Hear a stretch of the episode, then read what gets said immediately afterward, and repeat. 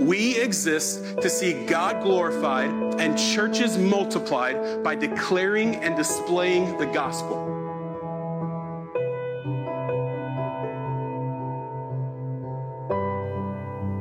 I'm going to be reading in Romans 8 26 through 30.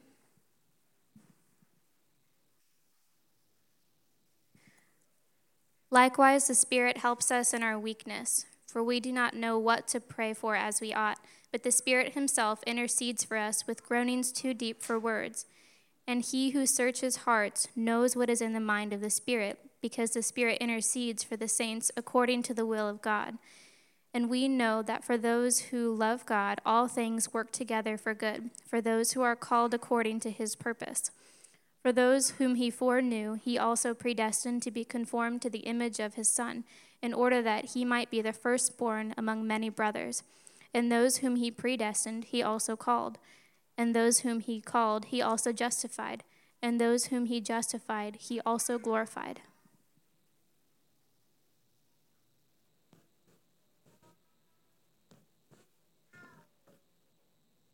Good morning. Well, my name is Sam. I'm one of the pastors. If we haven't had a chance uh, to meet yet, let me say welcome. I'm glad that you're here and uh, glad to be in this text. Before we jump into it, let me just give a couple of announcements. Um, if you would, when you are done, when we're done with this service, um, please uh, be sure to pick up any mess that you leave behind, especially the little communion cups.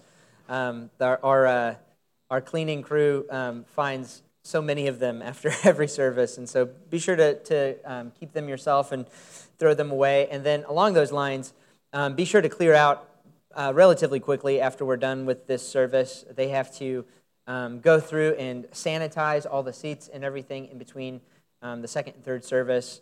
And the, the longer it takes for them to get there, the, the more likely things will still be wet um, by the time the third service comes in. So, um, uh, that's it. That's all the announcements I have. I don't. I'm not very good at announcements because I don't know how to transition well from announcement to sermon. So, uh, transition here.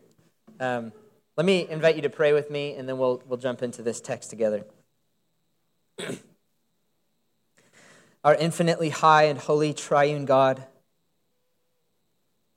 our vision of you this morning cannot be grand enough. Father, your providential care for our lives, lavishly on display in this passage, is overwhelming. Help us, O Spirit of Christ, to believe these precious promises.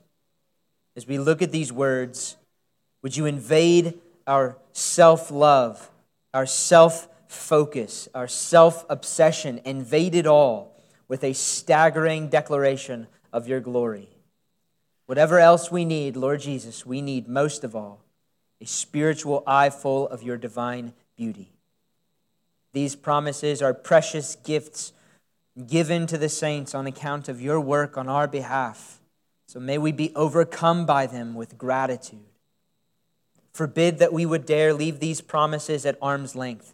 Forbid that we would refuse your comfort. Forbid that we would doubt you.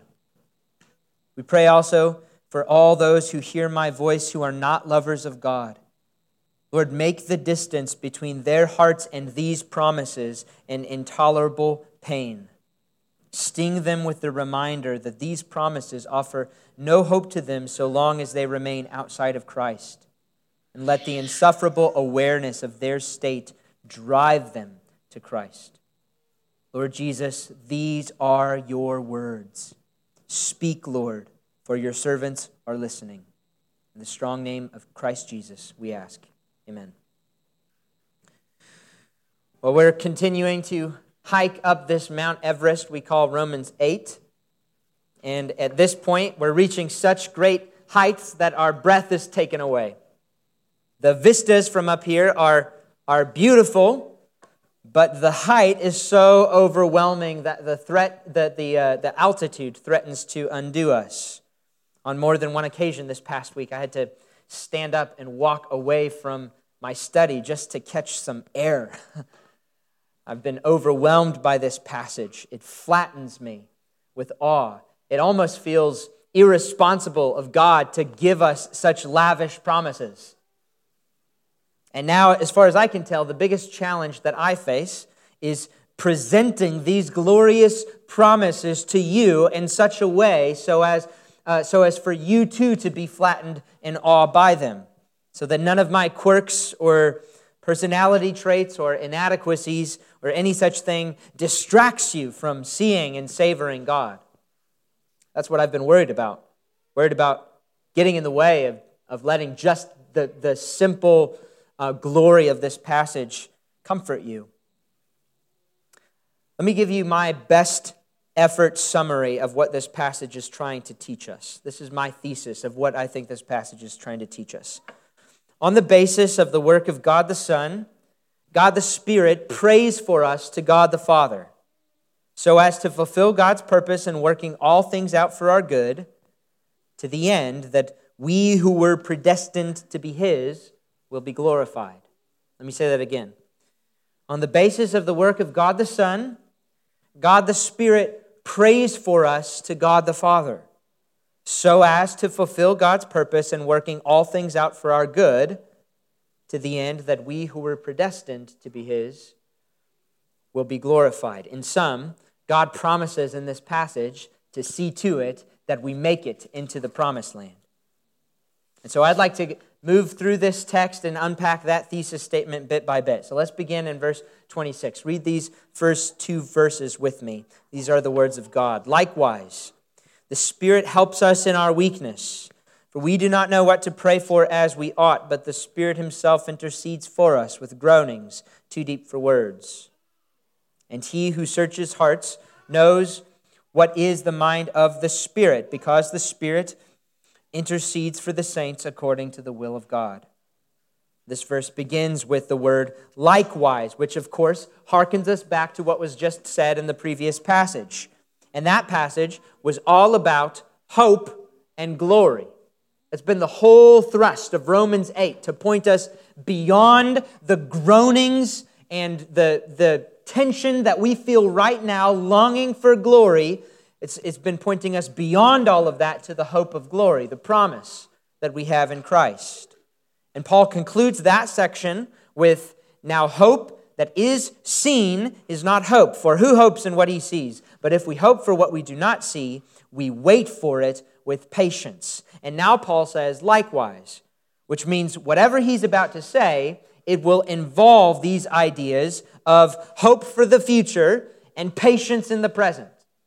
Whatever he's about to say, it will help us to be patient in the present and to have hope for the future. So he says, likewise, the Spirit helps us in our weakness. What is that? What's our weakness? For, and that word for is telling us he's about to explain what he means. For we do not know what to pray for as we ought. So the weakness that the Spirit helps us with in this case is perplexity in our prayer life. I don't even know what to pray for. A couple of weeks ago, I was praying with a church member who began her prayer with, Lord, I don't even know how to talk to you right now. Have You ever felt this way? Have you ever felt like you don't even know what to say to God? Paul is saying that that's a weakness that the Spirit helps you with. Well, how does he do that? Let's read on. So we don't know what to pray for as we ought, but the Spirit Himself intercedes for us with groanings too deep for words. So, this is how the Spirit helps us when we don't know what to pray for as we ought. He prays for us. And He does so, He intercedes for us with groanings too deep for words. That's what He intercedes for us with groanings. So he takes these groanings and he brings them to God for us. Now, what are these groanings? Whose are they? We know that the Spirit is bringing them to God in an act of intercession for us when we, in our weakness, don't know what to pray for as we ought. But what are they? What are these groanings? Whose are they? Are they ours or are they the Spirit's groanings? And I think there's good reason for us to say yes to this either or question. That is, there is a sense in which these groanings are ours and the Spirit's, though not in the same way. Because on the one hand, this chapter has already said a great deal about our groaning. So it's natural for us to read this as a continuation of what has come before. But on the other hand, we have to remember that what's happening here, what the Spirit is doing in this passage, is He's acting on behalf of, of us on account of our inadequacies. We are lacking something. And the Spirit is helping us fulfill that lack. The point is that we don't know what to pray for, and the Spirit is praying for us in our stead, which coming together, I think, looks something like this. While we wait on this side of glory, we wait eagerly as those who are weak and perplexed, so weak and so perplexed that we often don't even know what to pray for. But God is so for us that He has given us His own Spirit to stir up and translate, translate, as it were, those beyond description groanings, and He turns them into prayers. He turns them into prayers on our behalf. And I think we get a hint of this from the following verse. And He who searches hearts, that is God, knows what is the mind of the Spirit, because the Spirit intercedes for the saints according to the will of God. These intercessions are things that the Father finds when He searches our hearts, and they are also the mind of the Spirit. So they're apparently something God finds when He searches hearts. God searches our hearts, and when He searches our hearts, He finds these intercessions. And in finding those intercessions, He finds the mind of the Spirit. You have to get the weight of this. Let me try to, to paint a picture that I trust is familiar to many of you. So there you are. You're absolutely perplexed. You're lamenting the weakness of your flesh and you feel paralyzed. Maybe you're frustrated. Maybe you're sad. Maybe you're angry. Maybe you're anxious. Maybe you have desires and they're conflicting and you don't know what's sinful and what's not.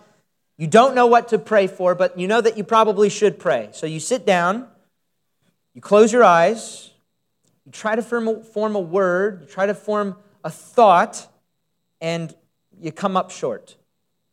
You're perplexed. You just shake your head. You don't even know where to begin. You're at a loss.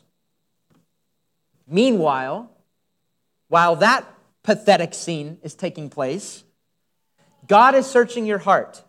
And what he finds there is the Holy Spirit praying for you, giving to the Father the wordless groans that you can't articulate, and doing it in a way that the Father understands perfectly. An intra Trinitarian conversation of perfect understanding is taking place on your behalf while you're fretting about not knowing what to pray for as you ought.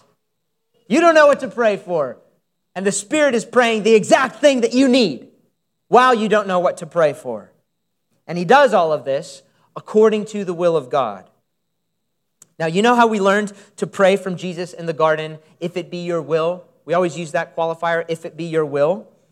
Jesus prayed that way as a human. You know, Christ had, has two natures, divine and human. And he prayed that way as a human, as the perfect human so that he could be the perfect sinless human who could be our perfect sacrifice for us. He was the perfect human who prayed in according to, according to the will of God perfectly for us so that he could give that perfection to us. And he also did that to demonstrate for us what faithful humans pray like.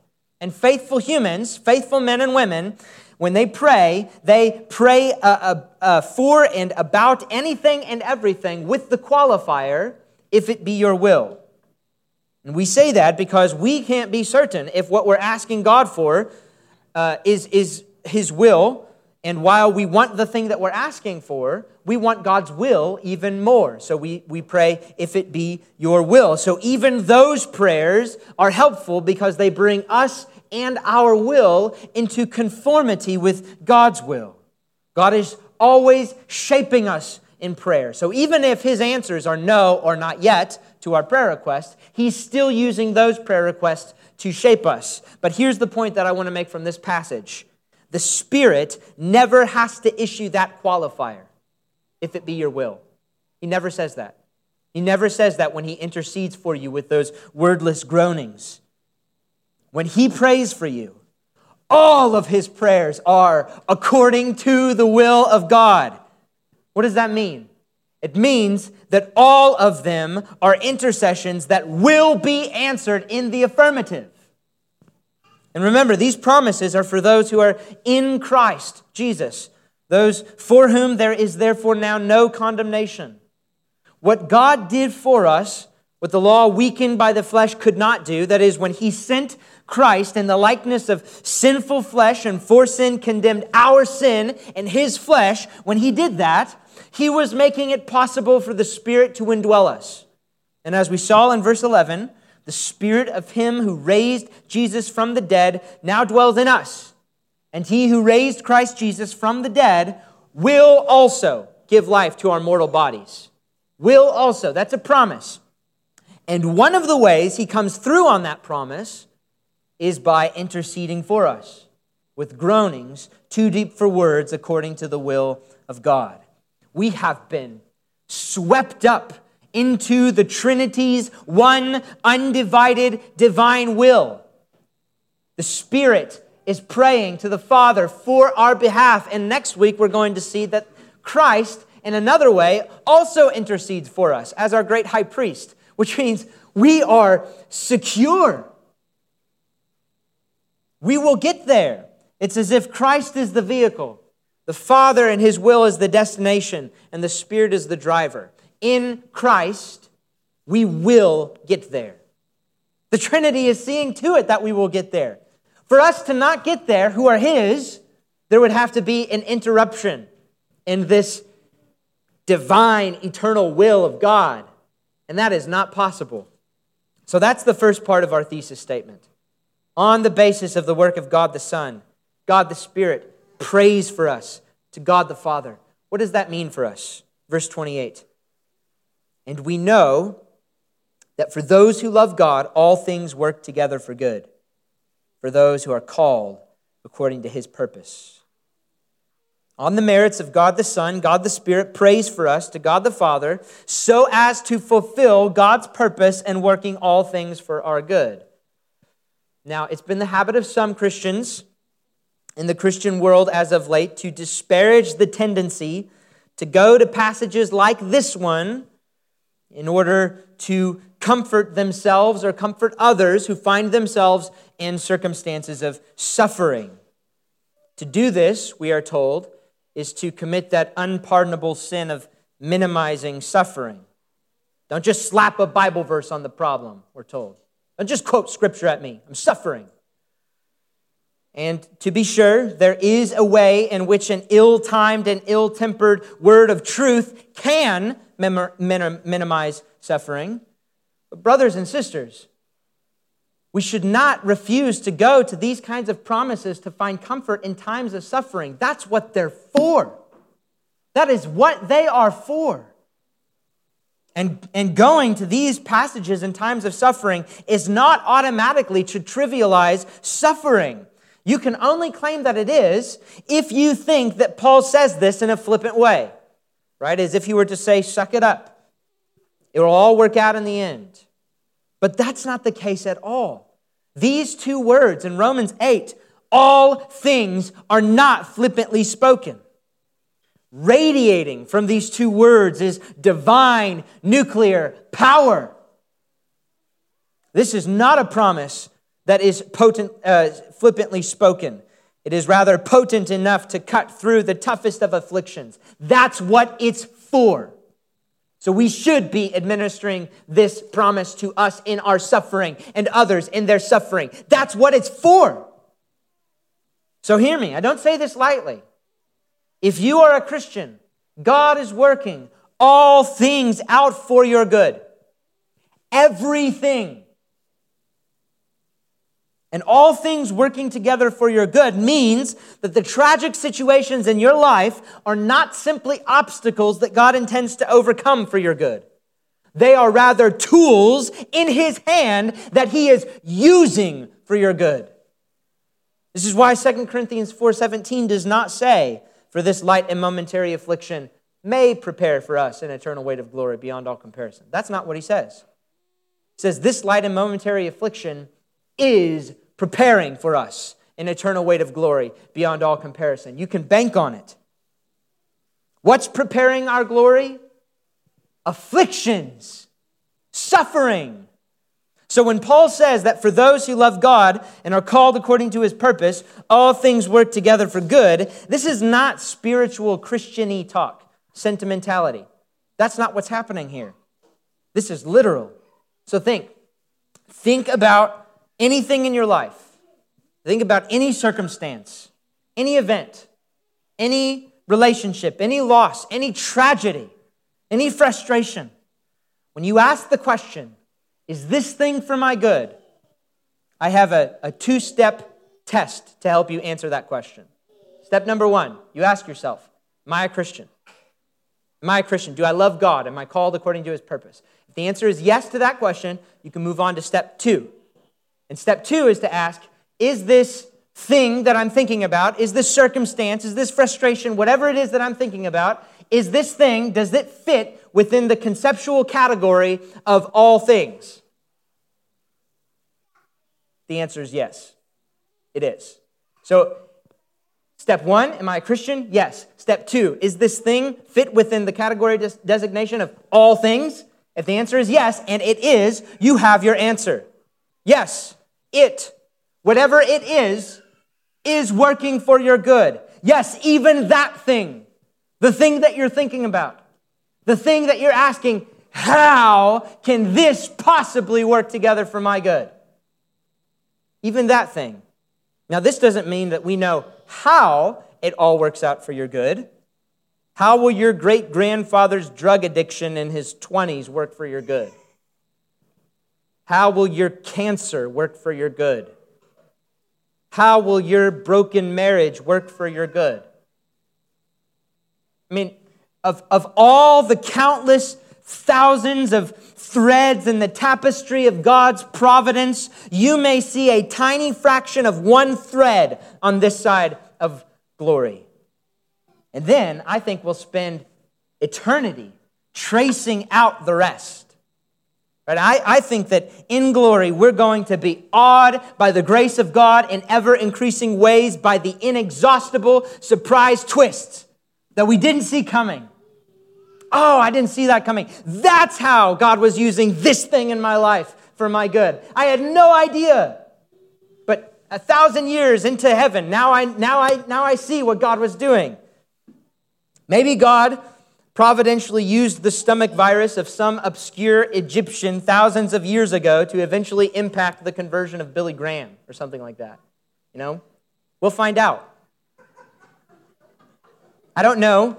I don't know what this will look like, but I do know that these promises are exhaustive and limitless in potency.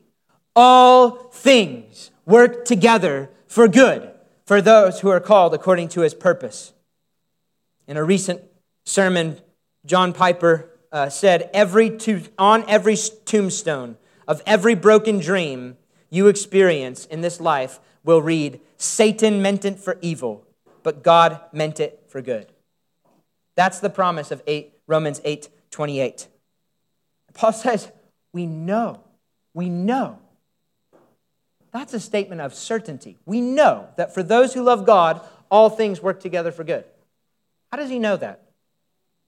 Verse 29 For, so now Paul is going to shore up and justify this overwhelmingly bold claim that he just made. For those whom he foreknew, he also predestined to be conformed to the image of his Son in order that he might be the firstborn among many brothers. And those whom he predestined, he also called. And those whom he called, he also justified. And those whom he justified, he also glorified. How do we know that God works all things out for our good? Because this God is the God who secures the end from the beginning. He is completely providential. With these two verses, we come now to what many theologians have described as the golden chain of salvation, the golden chain of redemption.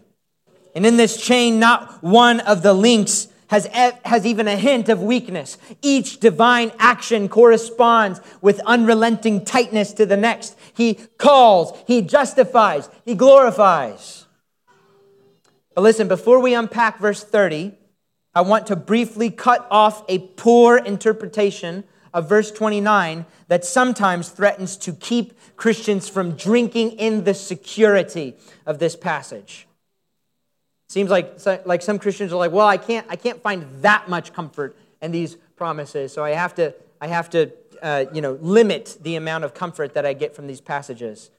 We shouldn't do that. So some have made a big deal about how this word foreknowledge precedes predestination in verse 29. So they'll say something like, we see God didn't, didn't choose people irrespective of their free will. So they'll try to squeeze free will decision before foreknowledge. So they'll say, God looked through the corridors of time and he saw who would freely choose him. And then, based on that foreknowledge, he predestined those who would choose him. That's, that, that can't work in this passage for several reasons, but the biggest, most important reason is that foreknowledge here in this passage can't be referring merely to some observational knowledge that God exercises by virtue of his omniscience, of just observing, just looking to see what happens. That's not what foreknowledge means here. It can't mean that because, after all, he foreknows everybody in that way, even people who go to hell. He foreknows those people in that way. So, foreknowledge in this passage can't be referring to that because the same group of people that he foreknows in this passage are also predestined. It refers not simply to some general understanding, but rather to designation. It refers to setting apart, to setting his covenantal love upon. When Romans 8:29 says that God foreknows some, it is saying that he knew them in an intimate and loving way. In a real way, it is saying that he foreloved them. We're reminded of how, you know, in Genesis, for example, it says that Adam knew his wife, Eve. Eve. There, there is this uh, covenantal, intimate love that's taking place, this covenantal, intimate knowing that is taking place. In the parallel passage is Ephesians 1 5, which says, In love, he predestined us for adoption. So, foreknowledge and predestination in verse 29 here are essentially synonyms. Their difference has to do with the object they refer to. So God foreknows us. He foreknows us. And in that foreknowledge, in that covenantal foreloving, He predestines us unto our destiny, which is to be conformed to the image of His Son, in order that He might be the firstborn among many brothers.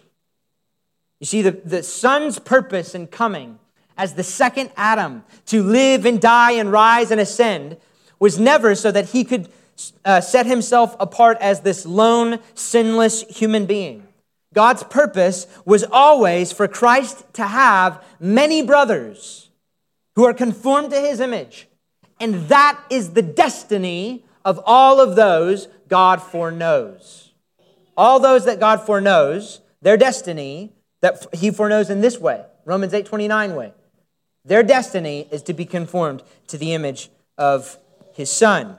And thus, all of our lives, from beginning to end, fits within the unbreakable matrix of God's providence.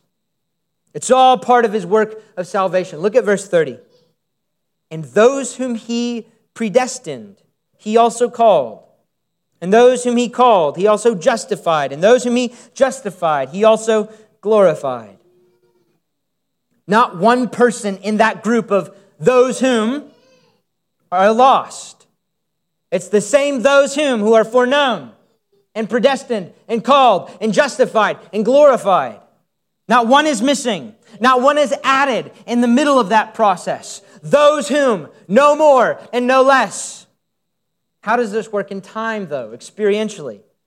Well, those whom he predestined, he also called. And that word called does not refer to the broad call of the gospel that's extended to anyone and everyone who hears it proclaimed.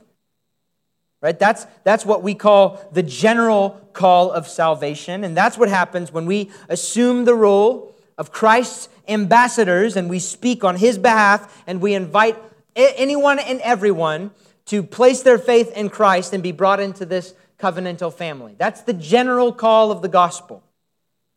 And that's not what this passage is referring to. And we know that that's not what this passage is referring to because in this passage, the same group of people who are called are also justified. And we know that not everyone who hears the gospel proclaimed will be justified.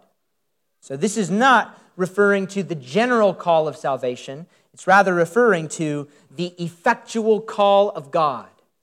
The effectual call of God. This is when God takes the general call of our gospel proclamation.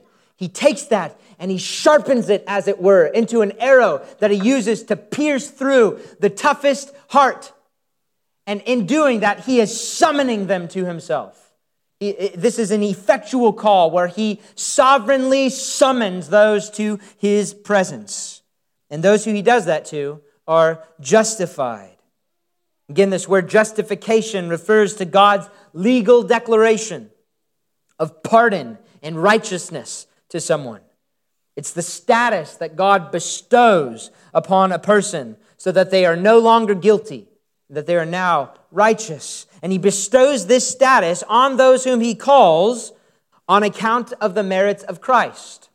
So when Christ comes to live the perfect life of obedience to the law and die as a sinless substitute, an atonement for sin, he was both receiving retributive justice that we deserve that's why we're no longer guilty, because he's suffering for us.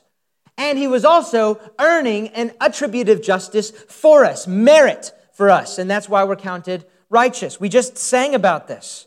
My breaches of the law are his, and his obedience mine.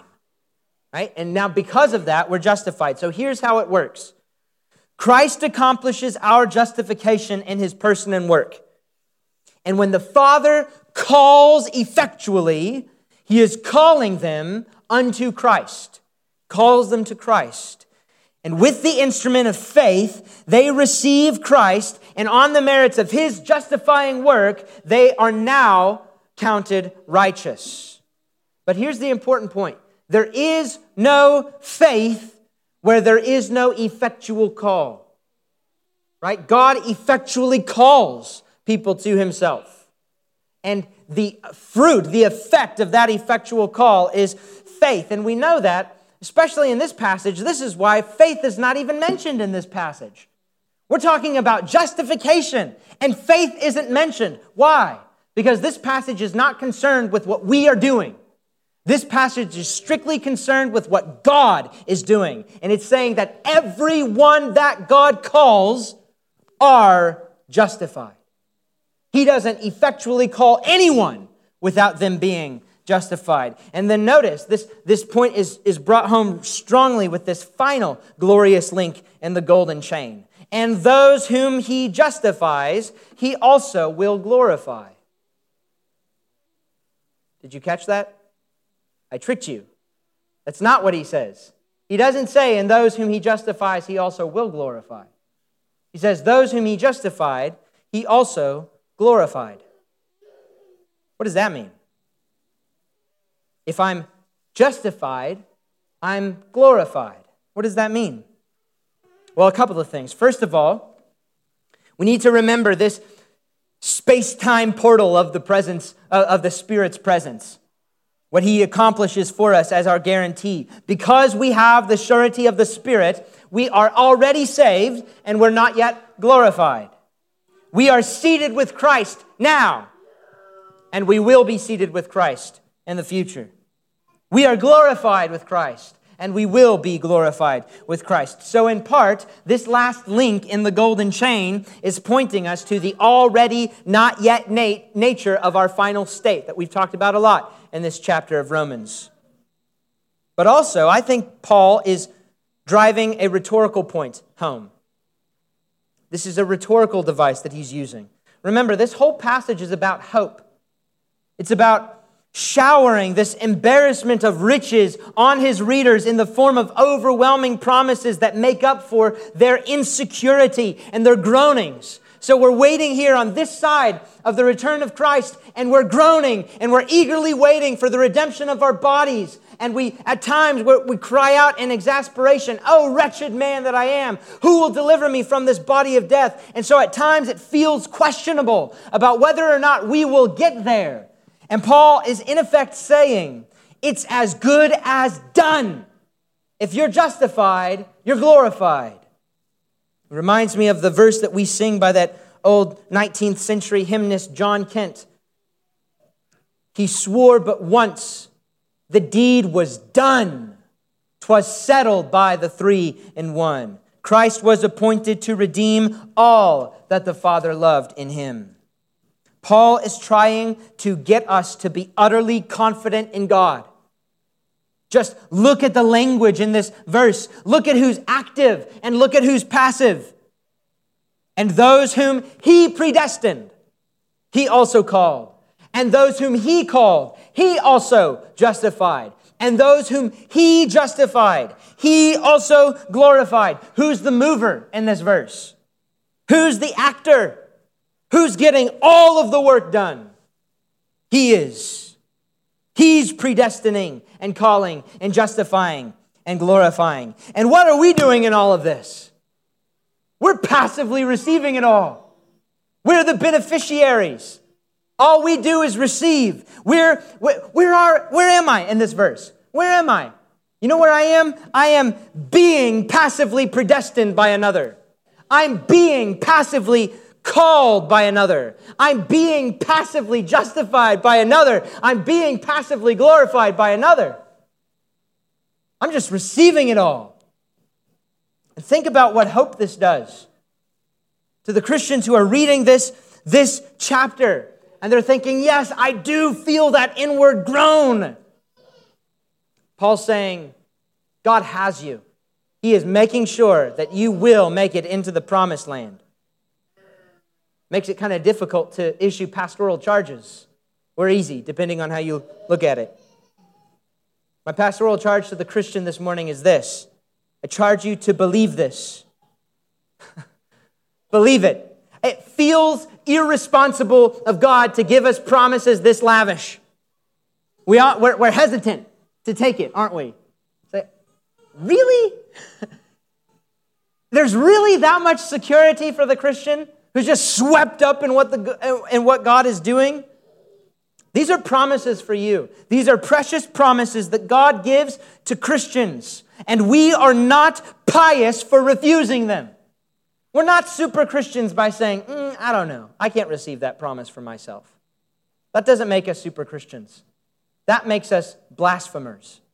Because that is saying that we don't think that God is trustworthy that we don't believe God, we don't take Him at His word. Who are we to refuse gifts that God wants to give us? So just receive it. Are you more trustworthy than God? No? Then believe Him. In Christ, God is so for you that He sees to it that you will get to glory. On the basis of the work of God the Son, God the Spirit prays for us to God the Father so as to fulfill God's purpose in working all things out for our good to the end that we who were predestined to be His will be glorified. See God's grace in this passage. See it and savor it. Contemplate it. Turn it over in your mind. Let it flatten you. You know what will happen if you do that? You will find yourself loving God. You'll find yourself loving Him for everything that He communicates in this passage. And then, you know what that will do? It will increase your assurance even further. Because then you'll go back to Romans 8:28 and you'll read, and we know that for those who love God, and you'll say, hey, that's me. I love God. I'm loving God because of what this passage is telling me. And so then you'll be able to take these promises with even more assurance. Also, believing these promises will transform your prayer life. What more confidence do you need to pray with total abandon than knowing that even when you don't know what to pray for as you ought, the Spirit is praying for you according to the will of God? This past week, I found much comfort in this passage. Right? When you have 10 things going on in your mind, when you have desires and worries and frustrations and sorrows and hopes and dreads and some of it's sin and some of it's not, and you're not sure. You're not sure what is sin and what's righteous or what's God's will. This passage means that you can bring it all. You can bring that whole jumbled, knotted mess over to God and say, Father, here's my heart. I can't search it like you can, but I know that when you search my heart, you find the Spirit praying for me there according to your will. So, here it is. Here's my heart, Lord. Take it, seal it, seal it for thy courts above and non Christian. There are any non believers here today, my charge to you is very much the same. If you're not a Christian this morning, you're charged to believe this. I charge you to come in. You're invited to be, become one of these Christians so as to position yourself to receive all of these promises as yours. Are you wondering if they possibly can be yours? Are you wondering if you're numbered among those who have been predestined to be conformed to the image of God's Son? Well, don't look to yourself for the answer. If you're wondering, don't look at yourself. That's like trying to use your eyeballs to look at themselves. Eyeballs are no good to look at themselves, they're for looking at something else. Look to Christ instead. Look to Christ instead. Will you have him by faith? Take him. Perhaps God is effectually calling you to himself even today. So I invite you to Christ receive justification. You are guilty and in need of sacrifice for your sin. You are unrighteous and in need of a righteousness that you cannot earn. And if you would have Christ as your Savior, He will be for you that sacrifice and that righteousness. And if you're wondering if the Father is calling you, look nowhere else but to Christ. Look nowhere else but to Christ. Is the Father calling me? Look to Christ. Are you looking to Christ by faith? then the answer is yes. What does that mean for me before I was, before I was looking to Christ by faith then? It means you were predestined. What does that mean for me as an object of wrath? None of your business. What you're concerned with, what you're charged with, is looking to Christ by faith. You leave the rest up to God. And you can do that even now as we believers take this meal of communion like we do every week. As always, I want to remind you, if you're not a Christian, that this meal is a church meal. It's a meal for those who are part of Christ's body. And therefore, only the church should take it. And let the awkwardness of us getting up and taking this meal while you remain seated remind you that while you're not counted among the saints now, and while none of these promises are for you now, you may be. You may receive them. You can get in on this. Receive Christ by faith. If you have any questions about what that looks like, ask any of us who come up and take this meal. By taking this meal, we're saying, We'd love to tell you about Christ. And Emmaus, as we take this meal, as always, take it by faith as the appropriation of these very promises that we've been looking at in Romans 8. Christ died and rose to merit your conformity to him that he might be the firstborn among many brothers. And so he fellowships with us. He fellowships with us at this table. So come to this table as an expression of worship and as a resolve to believe these promises. The body of Christ broken for me, I believe, help my unbelief. The blood of Christ shed for me, I believe, help my unbelief. I'm going to pray and then ask for uh, the believers to come down. You'll, you'll come down, exit to this row on my left, receive your hand sanitizer over here, come and receive the elements from the table, and you'll return to your seat along this aisle to my right. Let me pray for us. Our triune God, you are so good to us. You have swept us up into the eternal triune love. And you promise us such with this meal. Lord Jesus, it is on account of your work, your life for us, your death for us, your resurrection for us, your ascension for us. It's on account of your work that we can receive any of these promises. And that is the work of which these elements are an emblem. The bread, an emblem of your body, the cup, an emblem of your blood. As we receive these promises by faith, commune with us by your Spirit. We want to love you more. We want to live in more, more in accordance with the promises every day that we have, every step we take as we march steadily on to glory. So feed us now. Feed us with another meal on the road, in the wilderness, and let it be for us a foretaste of better things to come, the banquet of the wedding feast of the Lamb in your kingdom.